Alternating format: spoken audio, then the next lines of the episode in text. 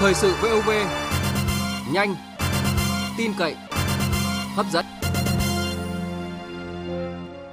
Thưa quý vị và các bạn, trước thực trạng còn nhiều vướng mắc trong hoạt động quản lý xuất nhập khẩu, nghiên cứu sản xuất, đăng ký lưu hành thuốc, thử nghiệm thuốc lâm sàng, việc sửa đổi bổ sung một số điều của luật dược năm 2016 nhằm tháo gỡ khó khăn, đảm bảo nguồn cung thuốc điều trị cho nhân dân, giúp người bệnh được tăng cường, tiếp cận các loại thuốc mới, thuốc thử nghiệm lâm sàng được đặc biệt quan tâm. Phóng viên Đài Tiếng Nói Việt Nam có bài viết tăng cường tiếp cận thuốc mới cho người bệnh từ dự thảo luật dược sửa đổi bổ sung.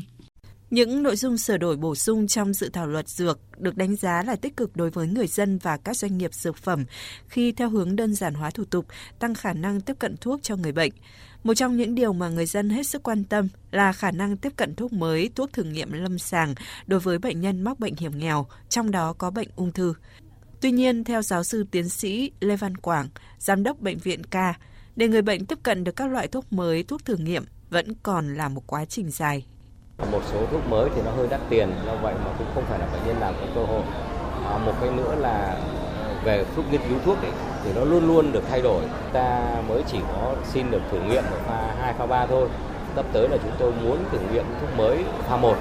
cho bệnh nhân là khi mà hết các phương pháp khác rồi thì vẫn có cơ hội để một cái thuốc mới xem nó có đáp ứng được không.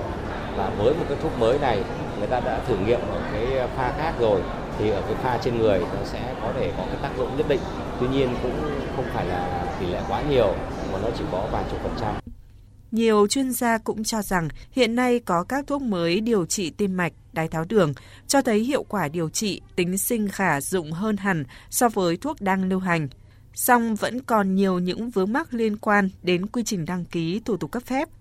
Trong 10 năm, chỉ có 9% thuốc mới có mặt tại Việt Nam, thấp hơn mức 20% của khu vực. Để nói về việc thuốc mới chậm có mặt, người bệnh Việt Nam chịu thiệt thòi trong việc tiếp cận thuốc mới. Những bệnh nhân có khả năng chi trả cao sẽ ra nước ngoài khám chữa bệnh, gây thất thoát ngoại tệ và không thúc đẩy được việc đầu tư công nghệ, dịch vụ khám chữa bệnh chất lượng cao ở Việt Nam.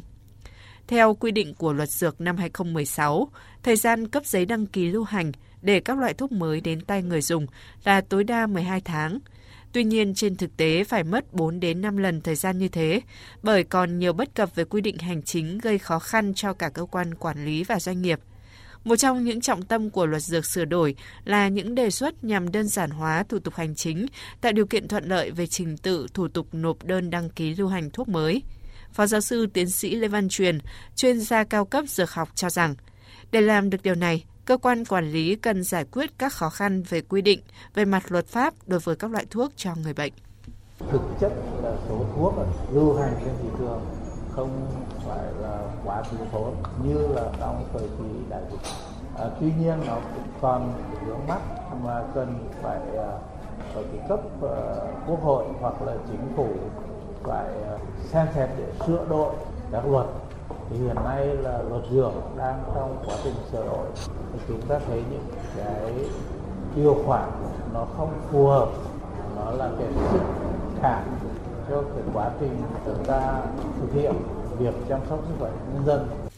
Bên cạnh các thuốc mới để đảm bảo phần nào nguồn cung thuốc chữa bệnh cho người dân, trong năm 2023, Bộ Y tế đã công bố 8 đợt gia hạn hiệu lực giấy đăng ký lưu hành thuốc nguyên liệu làm thuốc đến hết ngày 31 tháng 12 năm 2024 với tổng số thuốc nguyên liệu làm thuốc được công bố là 11.703 trong đó 9.163 thuốc trong nước, 2.296 thuốc nước ngoài, 244 vaccine sinh phẩm. Thực hiện cấp mới gia hạn giấy đăng ký lưu hành theo luật dược 2016 cho 4.087 thuốc.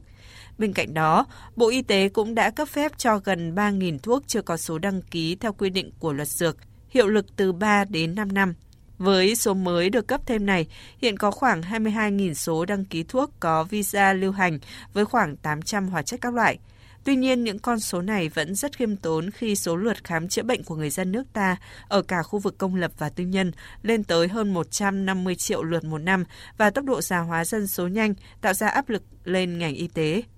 Từ giữa năm 2022 đến nay, nhiều người bệnh trong đó có những người bệnh ung thư tim mạch, xương khớp, các bệnh lý cần phẫu thuật đã rơi vào cảnh khốn đốn khi nguồn thuốc điều trị tại các cơ sở y tế cạn kiệt. Để xử lý dứt điểm nguy cơ thiếu thuốc, cần nghiên cứu đưa vào luật các quy định tinh giản thủ tục hành chính, giúp đẩy nhanh quy trình phê duyệt thuốc mới hay cho phép thực hiện gia hạn tự động đăng ký lưu hành thuốc, giúp tập trung nguồn lực của cơ quan quản lý để quản lý an toàn hiệu quả, đảm bảo chất lượng thuốc lưu hành.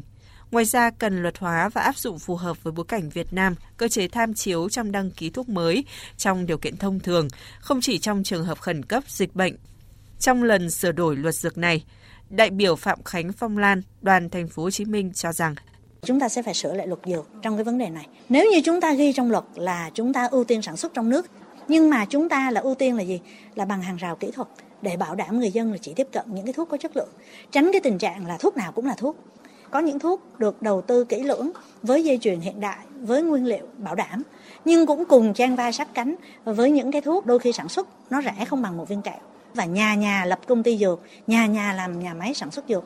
Thế thành ra cái này là nó cái cốt lõi là nó từ cái luật dược